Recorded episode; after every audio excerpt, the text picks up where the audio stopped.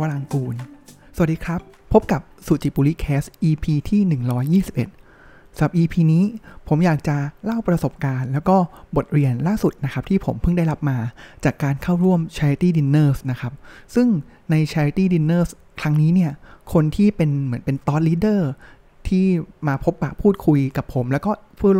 ผู้ร่วมโต๊ะอาหารอีก 10 ท่านเนี่ยครับก็คือพี่น้องกอบกาญจน์ วัฒนวรางกูรนะครับก่อนที่จะพูดถึงพี่น้องเนี่ยครับผมต้องขออนุญาตเกริ่นนิดนึงนะครับว่า Charity Dinner เนี้ยเกิดขึ้นได้อย่างไรโดยใคร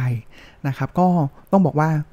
ดินเนอร์เนี้ยครับผมว่า concept ดีนะ concept เนี่ยก็คือว่าโดยบริษัท Care Nation นะครับ Care Nation เนี่ยก็จะเป็น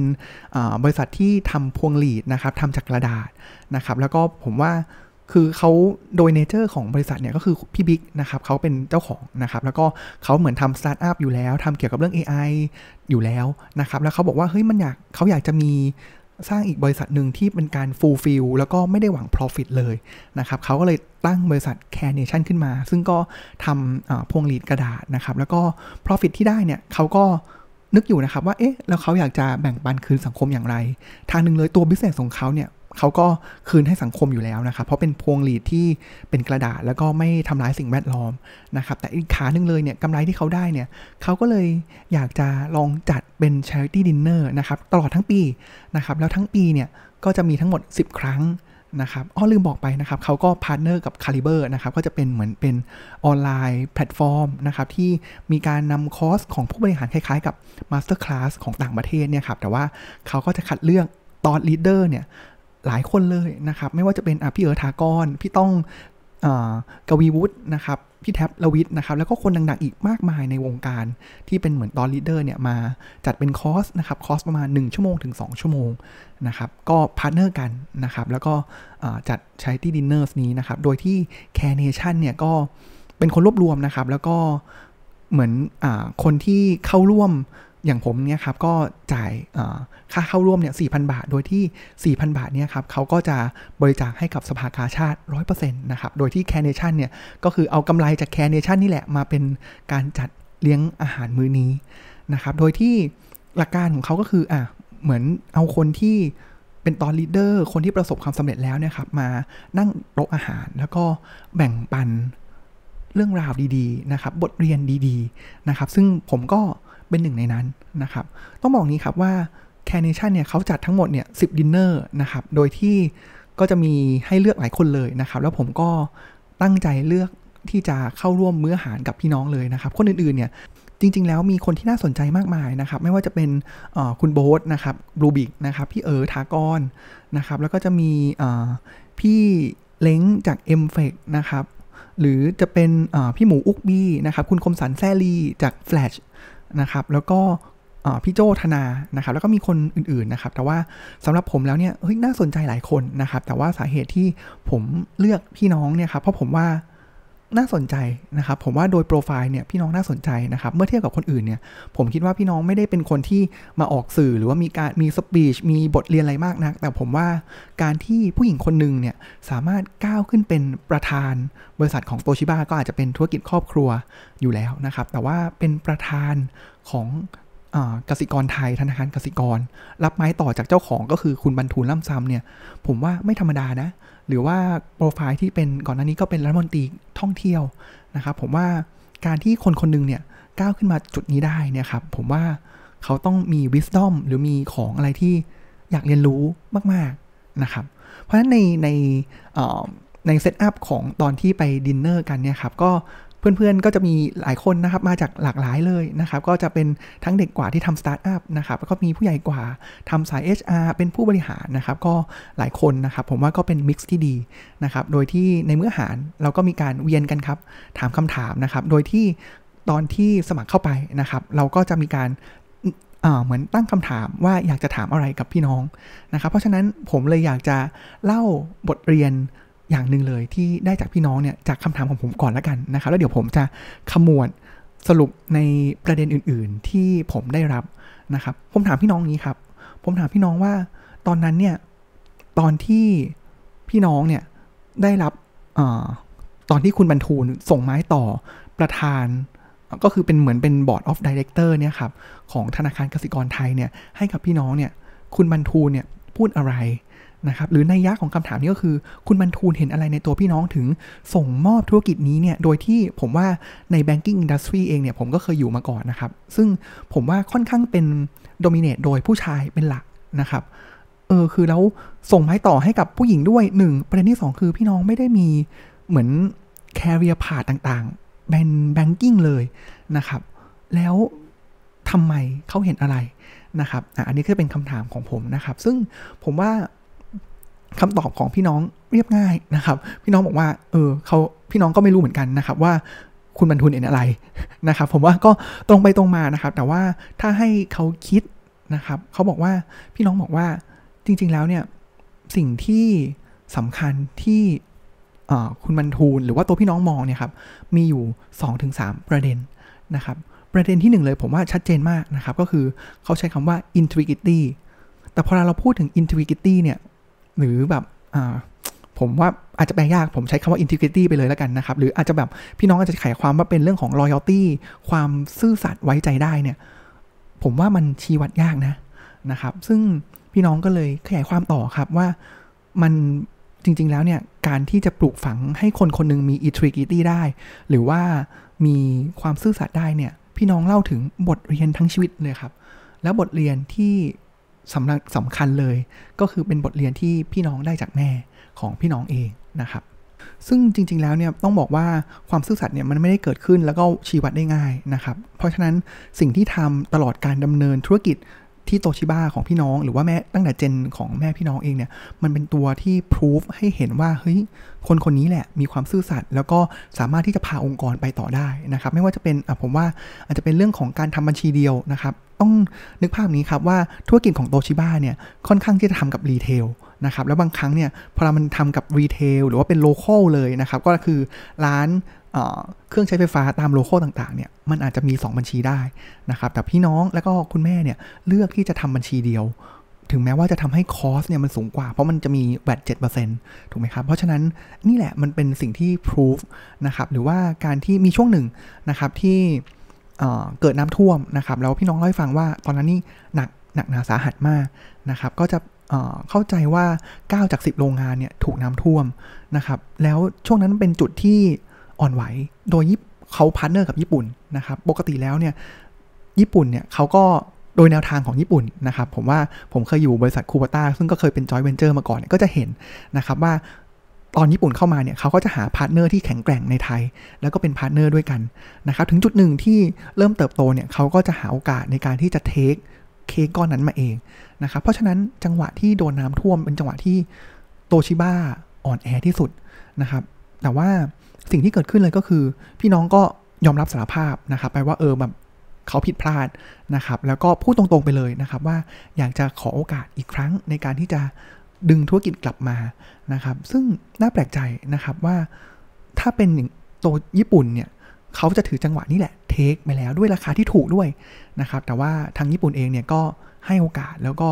ช่วยเหลือสนับสนุนนะครับ จนทุกวันนี้ก็ยังเป็นโตชบ้าที่มีความเป็นญี่ปุ่น แล้วก็มีความเป็นพี่น้องของอบริษัทไทยเหมือนเดิมนะครับ เพราะฉะนั้นมันก็เป็นตัวให้เห็นนะครับว่าตลอดการทำธุรกิจที่ผ่านมาเนี่ย integrity ความซื่อสัตย์ที่เขามีต่อทุกๆ stakeholder เลยเนี่ยมันเข้มแข็งแล้วมันสะท้อนออกมานะครับ อันนั้นเป็นข้อแรกนะครับจากคำถามนั้นๆนะครับ ต่อมาเลยครับก็คือ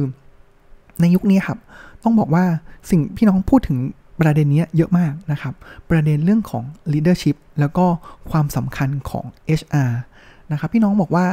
เขารู้ตัวนะครับว่าทั้งไม่ว่าจะเป็น background นะครับหรือว่าอะไรต่างๆเนี่ยเขาไม่ใช่คนที่เก่งที่สุดนะครับเนี่ยผมว่าการที่จะขึ้นเป็นผู้ผู้นำได้เนี่ยครับต้องรู้ตัวก่อนนะว่าผู้นำสมัยนี้เนี่ยไม่ใช่ผู้นำที่เก่งที่สุดนะครับ แต่ว่า หน้าที่ของผู้นำก็คือ สามารถดึงให้ทุกคนเนี่ยแสดงศักยภาพสูงสุดออกมาได้นะครับ เพราะฉะนั้นถ้าเกิดสมมุติว่าเป็นในแง่หนึ่งเลยเนี่ย ผมว่าก็อาจจะเป็นมุมที่คุณบรรทูลคิดอย่างลึกซึ้งแล้วนะครับ ว่าถ้าเกิดดึงคนที่เป็นแบงเกอร์แล้วแบบเชี่ยวชาญเจนจัดในสาขาแบงกิ้งมาเนี่ย สุดท้ายแล้ว กรรมการบริหารหรือบอร์ดชุดนั้นเนี่ยก็อาจจะถูกโดมิเนตในคนคนเดียว แต่ว่าเลือกคนที่มีความเป็นภาวะผู้นำมีความเป็นเอมพัตตีจะเห็นได้เลยนะครับว่า CEO ของทางกสิกรเองเนี่ยก็เป็นผู้หญิงเหมือนกันนะครับ แล้วก็พอเลือกคนที่มีความเป็นผู้นำนะครับ เลือกคนที่เข้าใจคนสุดท้ายแล้วเนี่ยสามารถที่จะพัฒนาผู้นำรุ่นต่อไปขึ้นมาได้ แล้วก็สามารถที่จะเหมือนเป็นให้ทุกคนเนี่ยดึงความสามารถ สูงสุดแล้วก็ทำเพื่อองค์กรได้นะครับ และอีกประเด็นหนึ่งเลยนะครับ ที่พี่น้องพูดถึง แล้วก็ค่อนข้างเน้นย้ำนะครับ บอกพี่น้องบอกว่าจริง ๆ แล้วเนี่ยเขารู้ตัวพี่น้องรู้ตัวเองดีนะครับ แล้วผมว่าทุกๆ คนควรรู้ตัวเองดีว่าเราเนี่ยเก่งอะไรนะครับ พี่น้องบอกว่าถ้าเกิดเขาเองเนี่ยต้องการที่จะเหมือนเป็นแบบคุณบรรทูลเนี่ย เขาเป็นไม่ได้ แล้วสุดท้ายแล้วทุกอย่างมันก็อาจจะพังได้นะครับ แต่ว่าในเมื่อเขารู้แล้วว่าจุดแข็งเขาคืออะไรนะครับ เพราะฉะนั้นทางที่ดีสุดเลยนะครับ ก็คือเก่งในการที่เราจะเป็นแบบตัวเอง หาแนวทางของตัวเองให้เจอครับว่าจุดแข็งจริง ๆ แล้วของเราเนี่ยคืออะไร แล้วใช้จุดนั้นแหละ เป็นจุดที่สร้างความแตกต่าง เป็นแนวทางของตัวเราเอง เป็นผู้นำในแบบของเราเอง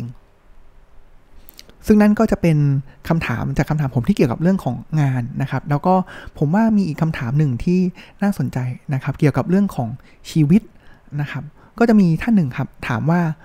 ผมว่าสรุปง่ายๆคำถามเลยนะครับ ก็คือมีสิ่งไหนไหมที่พี่น้องอยากจะทำเป็นมิชชั่นที่ยังทำไม่สำเร็จ หรือเปล่าและอยากจะทำให้สำเร็จนะครับผมว่าเราก็ expect นะว่าเฮ้ยเขาจะมีเป้าหมายอาจจะเป็นเป้าหมายทางการเมืองไหมเป้าหมายทางบริษัทไหมนะครับ แต่ว่าพี่น้องย้อนกลับมา ง่าย ๆเลยนะครับ ก็คือเขาผ่านชีวิตมาระดับนี้แล้วเนี่ยครับเขาก็รู้สึกว่าเฮ้ยในช่วงหนึ่งของชีวิตเนี่ยชีวิตของเขาเนี่ยของพี่น้องเองเนี่ยมันไม่ balance นะครับ แล้วก็เริ่มมองเห็นนะครับว่าจากเป็นนายกอ่าเป็นรัฐมนตรี เป็นประธานบอร์ด เป็นนู่นนี่นั่นนะครับ แต่ว่าในบางครั้งเนี่ยพี่น้องก็บอกว่าเออมันก็ไม่ใช่ความสุขที่เขาแสวงหา นะครับ เพราะฉะนั้นมันเลยเข้ามาในสู่ประเด็นของชีวิตต่อไปนะครับว่า phase ของชีวิตหนึ่งเนี่ยเมื่อเรารู้แล้วว่าความสุขของเราเนี่ยคืออะไร ซึ่งสำหรับพี่น้องก็คือความสุขของการได้แบ่งปัน การเห็นความสัมพันธ์ของครอบครัว คนรอบตัว ส่งต่อความเป็น leader ให้กับรุ่นถัดไป เพราะฉะนั้นพี่น้องไม่ได้ตอบนะครับว่าเป็น mission หลักในชีวิตเป็นอย่างไร แต่ว่าพี่น้องตอบในแง่ของพอเวลาเห็นอย่างนี้แล้วเนี่ยบทบาทของความเป็นแม่นะครับ ชัดเจนขึ้นนะครับ พี่น้องเล่าถึงว่าเออแบบ ก็เขามีถ้าจะไม่ผิดมีลูกสาวลูกชายนะครับ แล้วบางครั้งเนี่ยความสัมพันธ์ในแง่ของการกอดลูกเนี่ยเออมันบางครั้งพอเราเป็น working woman เราก็ต้องเข้มแข็งใช่ไหมครับ ก็อาจจะพลาดจุดนี้ไปนะครับขาดตรงจุดนี้ไปนะครับพี่น้องบอกว่ามีการหวีผมให้ลูกสาวนะครับแล้วเขาบอกว่าจังหวะที่หวีเนี่ยลูกสาวก็แบบน้ำตาไหลออกมาเลยเป็นต้นนะครับผมว่าก็เริ่มเห็นนะครับ แล้วก็มันจะเริ่มเห็นว่า เฟสของชีวิตเนี่ยเมื่อตอนวัยรุ่นวัยทำงานเนี่ยเราอาจจะมุ่งเป้าไปเลยนะครับในเรื่องของความสำเร็จ แต่สุดท้ายแล้วเนี่ยความสุขไม่ใช่เทียบเท่าได้กับความสำเร็จ เพราะฉะนั้นเราก็ต้อง balance นะครับว่าในแต่ละช่วงเนี่ยเหมือนความสำเร็จจะขนาดไหนความสุขขนาดไหนนะครับ แล้วความสุขของเราในแต่ละช่วงเนี่ยคืออะไร บางช่วงก็อาจจะเป็นความสุขก็อาจจะเทียบเท่ากับความสำเร็จได้ แต่ว่า มันก็ไม่ใช่ทุกช่วง แล้วก็ไม่ใช่แบบเท่ากันแบบร้อยเปอร์เซ็นต์นะครับ ผมว่าก็เป็นสิ่งที่ฝากไว้นะครับ ที่พี่น้องฝากไว้ ผมก็มีคำถามเสริมนะครับว่า เอ๊ะ แล้วจุดเปลี่ยนไหนล่ะ ที่เป็นจุดเปลี่ยนเลยมีจุดเปลี่ยนไหมพี่น้องก็บอกว่าเออไม่ได้มีนะ แต่ว่ามันค่อยๆทานฟอร์ม แล้วค่อยๆเห็นเรื่อยๆนะครับ มันก็เลยย้อนกลับมาที่ผมว่าก็เป็นคำถามของผม แล้วก็เป็นแนวทางที่ผมทำนะครับ คือผมว่าช่วงหนึ่งเลยที่คิดว่า ก็เป็นวัยรุ่นนะครับ แล้วก็คิดว่าเฮ้ยฉันทำอะไรก็ได้ มุ่งมั่นในหน้าที่การงานได้นะครับ แต่ว่าพอเรียนรู้ไปเรื่อยๆ แล้วก็เริ่มเข้าใจเหมือนกันนะครับ ก็เลยแตะเบรก แต่ตอนนี้ก็เลยมาเน้น balance มากเกินไปจนเอ๊ะ หรือเราจะไปได้ไกลกว่านี้หรือเปล่า ก็ผมว่าก็ยังเป็นโจทย์ในชีวิตของผมเองอยู่เหมือนกันนะครับ แล้วผมว่าก็เป็นโจทย์ที่เราน่าจะเป็นโจทย์ในหลาย ๆ คนที่ผมเคยคุยด้วยนะครับ แต่ว่ามันต้องกลับมาย้อนดูแหละครับว่าในแต่ละช่วงเนี่ยเรา define success หรือ define happiness ของเราเนี่ยอย่างไร ถ้าโชคดีมันคือสิ่งเดียวกันเนี่ยก็ลุยเลยครับ นั่นคือสิ่งที่ผมได้เรียนรู้จากพี่น้องมานะครับในข้อที่ 2 นอกจากนี้นะครับผมว่าก็ แถมอีกนิดนึงนะครับก็เป็นเกล็ดเล็กเกล็ดน้อยนะครับจริงๆก็ต้องบอกว่าระหว่างที่นั่งคุยเนี่ยผมก็เอามือถือขึ้นมาจดบทเรียนไปเรื่อยๆนะครับแล้วผมนั่งข้างพี่น้องด้วย ผมก็ไม่รู้ว่าเอ๊ะพี่น้องอาจจะคิดว่าเฮ้ยเด็กคนนี้นี่ไม่โฟกัสเลยเอาแต่เล่นมือถือหรือเปล่า ก็ไม่รู้เหมือนกันนะครับ แต่ว่าก็จะมีหลาย wisdom นะครับที่น่าสนใจนะครับมีการพูดถึงเรื่องของการทำ CSR นะครับซึ่งพี่น้องก็บอกว่าทั้งในเรื่องของบริษัทนะครับหรือว่าตัวเราเองเนี่ยการช่วยหรือช่วยอะไรใด ๆ ใครเนี่ยมันต้องมี strategy ด้วยนะครับแล้วก็ เงินไม่ใช่ทั้งหมดนะครับ อันนั้นอันนึงนะครับ แล้วก็พี่น้องจะพูดถึงเรื่องของการรันธุรกิจของเขาที่โตชิบ้านะครับ แล้วก็ไม่ว่าจะเป็นอะมีมอตโต้ของบริษัทเลยนะครับ ผมว่ามันก็สอดคล้องกับอันแรกนะครับ ที่พูดถึงเรื่องของ integrity นะครับ พี่น้องก็หรือตั้งแต่รุ่นเจนคุณพ่อของพี่น้องเนี่ยเขาก็จะบอกเรื่องของใจสู้ภาคเพียรแล้วก็ประหยัดนะครับ แล้วก็ที่โตชิบ้าเนี่ยก็จะมีวิสดอมที่เรียกว่าเหมือนเป็นอิดแดง นะครับซึ่งอิดแดงเนี่ยเหมือนเขาบอกว่าเป็นเป็นสัญลักษณ์หนึ่งนะครับที่ที่โตชิบ้าเลยนะครับ ซึ่งอิดแดงเนี่ยความหมายของมันคืออะไรครับ ความหมายก็คืออะอย่างแรกเลยคือมันเป็นอิฐของไทยนะครับ แล้วก็จริง ๆ แล้วเนี่ยถ้ามองแค่ตัวอิฐก้อนก้อนหนึ่งเลยเนี่ยครับมันก็ไม่ได้มีค่าอะไรนะครับ แต่ว่าพอเราเอามาเรียงกันแล้วเนี่ยก่อขึ้นเป็นกำแพงได้เนี่ยแล้วแต่ละคนเนี่ยมันก็เหมือนกับ represent เป็นอิฐแต่ละก้อนเนี่ยมันก็จะเป็นกำแพงที่สวยงาม แล้วก็เข้มแข็งแล้วก็มีประโยชน์ได้นะครับ แล้วก็อันนึงเลยเนี่ยเขาบอกว่าเอออันนี้เป็นมุมมุมที่น่าสนใจนะครับเขาบอกว่าในพอตอนที่ทำงานกับคนญี่ปุ่นเนี่ย พี่น้องบอกว่าญี่ปุ่นเนี่ยมีความเป็นเขาเรียกว่าใกล้เคียงกับคอมมิวนิสต์นะครับคอมมิวนิสต์ในที่นี้เนี่ยมันในแง่ของคนทุกคนเท่าเทียมกันนะครับ ทุกคนเนี่ยเหมือนเป็นฟันเฟืองหนึ่งของ เครื่องจักรทุกๆ คนเนี่ยเหมือนเป็นอิฐก้อนหนึ่งในกำแพงนะครับที่ต้องร่วมแรงร่วมใจกันทำภารกิจของตัวเองให้เสร็จนะครับ แล้วก็มีการพูดถึงอ๋อผมว่าอันนี้ดี อันนี้ดี เป็นบิสนอมที่ดีนะครับ แล้วผมรีบจดเลยนะครับ ก็คือว่าผมว่ามันเป็นเรื่องของการหาความสุขนะครับ หรือว่าหาเป้าหมายนะครับ พี่น้องใช้โค้ดอย่างนี้ครับพี่น้องพูดว่า เมื่อคุณเริ่มหา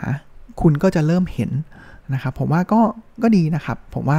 เออมันไม่ใช่แบบในแง่หนึ่งเลยเนี่ยมันก็ต้องในการมองหาแพชชั่น ผมว่ามันมันมีหลาย school of thought นะครับบางที่เนี่ยก็บอกว่าเฮ้ยเราทำในสิ่งที่ชอบไปเลยนะครับแล้วเดี๋ยวมันจะผุดขึ้นมาเองนะครับบางที่ก็แบบลุยลุยลุยลุยลุยนะครับมันก็จะเป็น2เฉดนี้นะครับแต่ว่าผมว่าอันนึงเลยเนี่ยคือเราต้องเริ่มหาก่อนนะครับแล้วก็ลงมือทำ แล้วสุดท้ายเนี่ยมันก็จะทำให้สิ่งสิ่งนั้นเนี่ยมันก็จะปรากฏ แล้วมันจะเริ่มชัดขึ้นชัดขึ้นชัดขึ้นไปเรื่อยก็โดยสรุปแล้วนะครับ ผมว่าก็เป็น 4,000 ที่คุ้มค่านะครับ ได้อาหารมื้อนึงดีๆนะครับ แล้วก็ได้ทำบุญนะครับ แล้วก็ได้พบปะกับ thought leader นะครับบางทุกครั้งที่เจอ thought leader เจอเพื่อนหรือเจออ่านหนังสือดีๆเนี่ย ผมว่ามันเหมือนเป็นเขาเรียกว่าอะไรเดีย ยาชูกำลังได้ไหมนะครับที่ทำให้จิตใจเรากระชุ่มกระชวยนะครับ แล้วก็อยากจะมุ่งหน้าออกเดินทางที่จะเริ่มหาเพื่อที่จะได้เริ่มเห็นต่อไปนะครับ ก็รู้สึกโชคดีที่ได้มีโอกาสร่วม Charity Talk ในครั้งนี้นะครับ แล้วก็ขอบคุณพี่น้องตรงนี้ด้วยนะครับ แล้วก็ถ้ามีโอกาสเนี่ยผมว่าสิ่งอ้ออีกสิ่งหนึ่งเลยนะครับ ที่พี่น้องพูดถึงนะครับก็คือเรื่องของการเขาเรียกว่าเป็นการ paid forward นะครับเป็นศัพท์ของผมที่ผมมักใช้นะครับก็คือการแบ่งปันนะครับพี่น้องพูดถึงเรื่องของการเข้าไปช่วยงานใน YEC นะครับที่เราจะทำให้เราเปิดโลกของเรานะครับแล้วก็ที่จะสามารถ contribu ให้กับสังคมนี้ได้นะครับ สังคมนี้ยังมีสิ่งที่สามารถพัฒนาแล้วก็เรียนรู้ปรับปรุงทำให้ดียิ่งขึ้นได้อีกมากมายเลยนะครับสำหรับวันนี้ก็ขอบคุณที่ติดตามรับฟังนะครับ แล้วก็ติดตามสุจิบุริแคสใหม่ได้ในตอนหน้า แล้วก็ขอกล่าวคำว่า สวัสดีครับ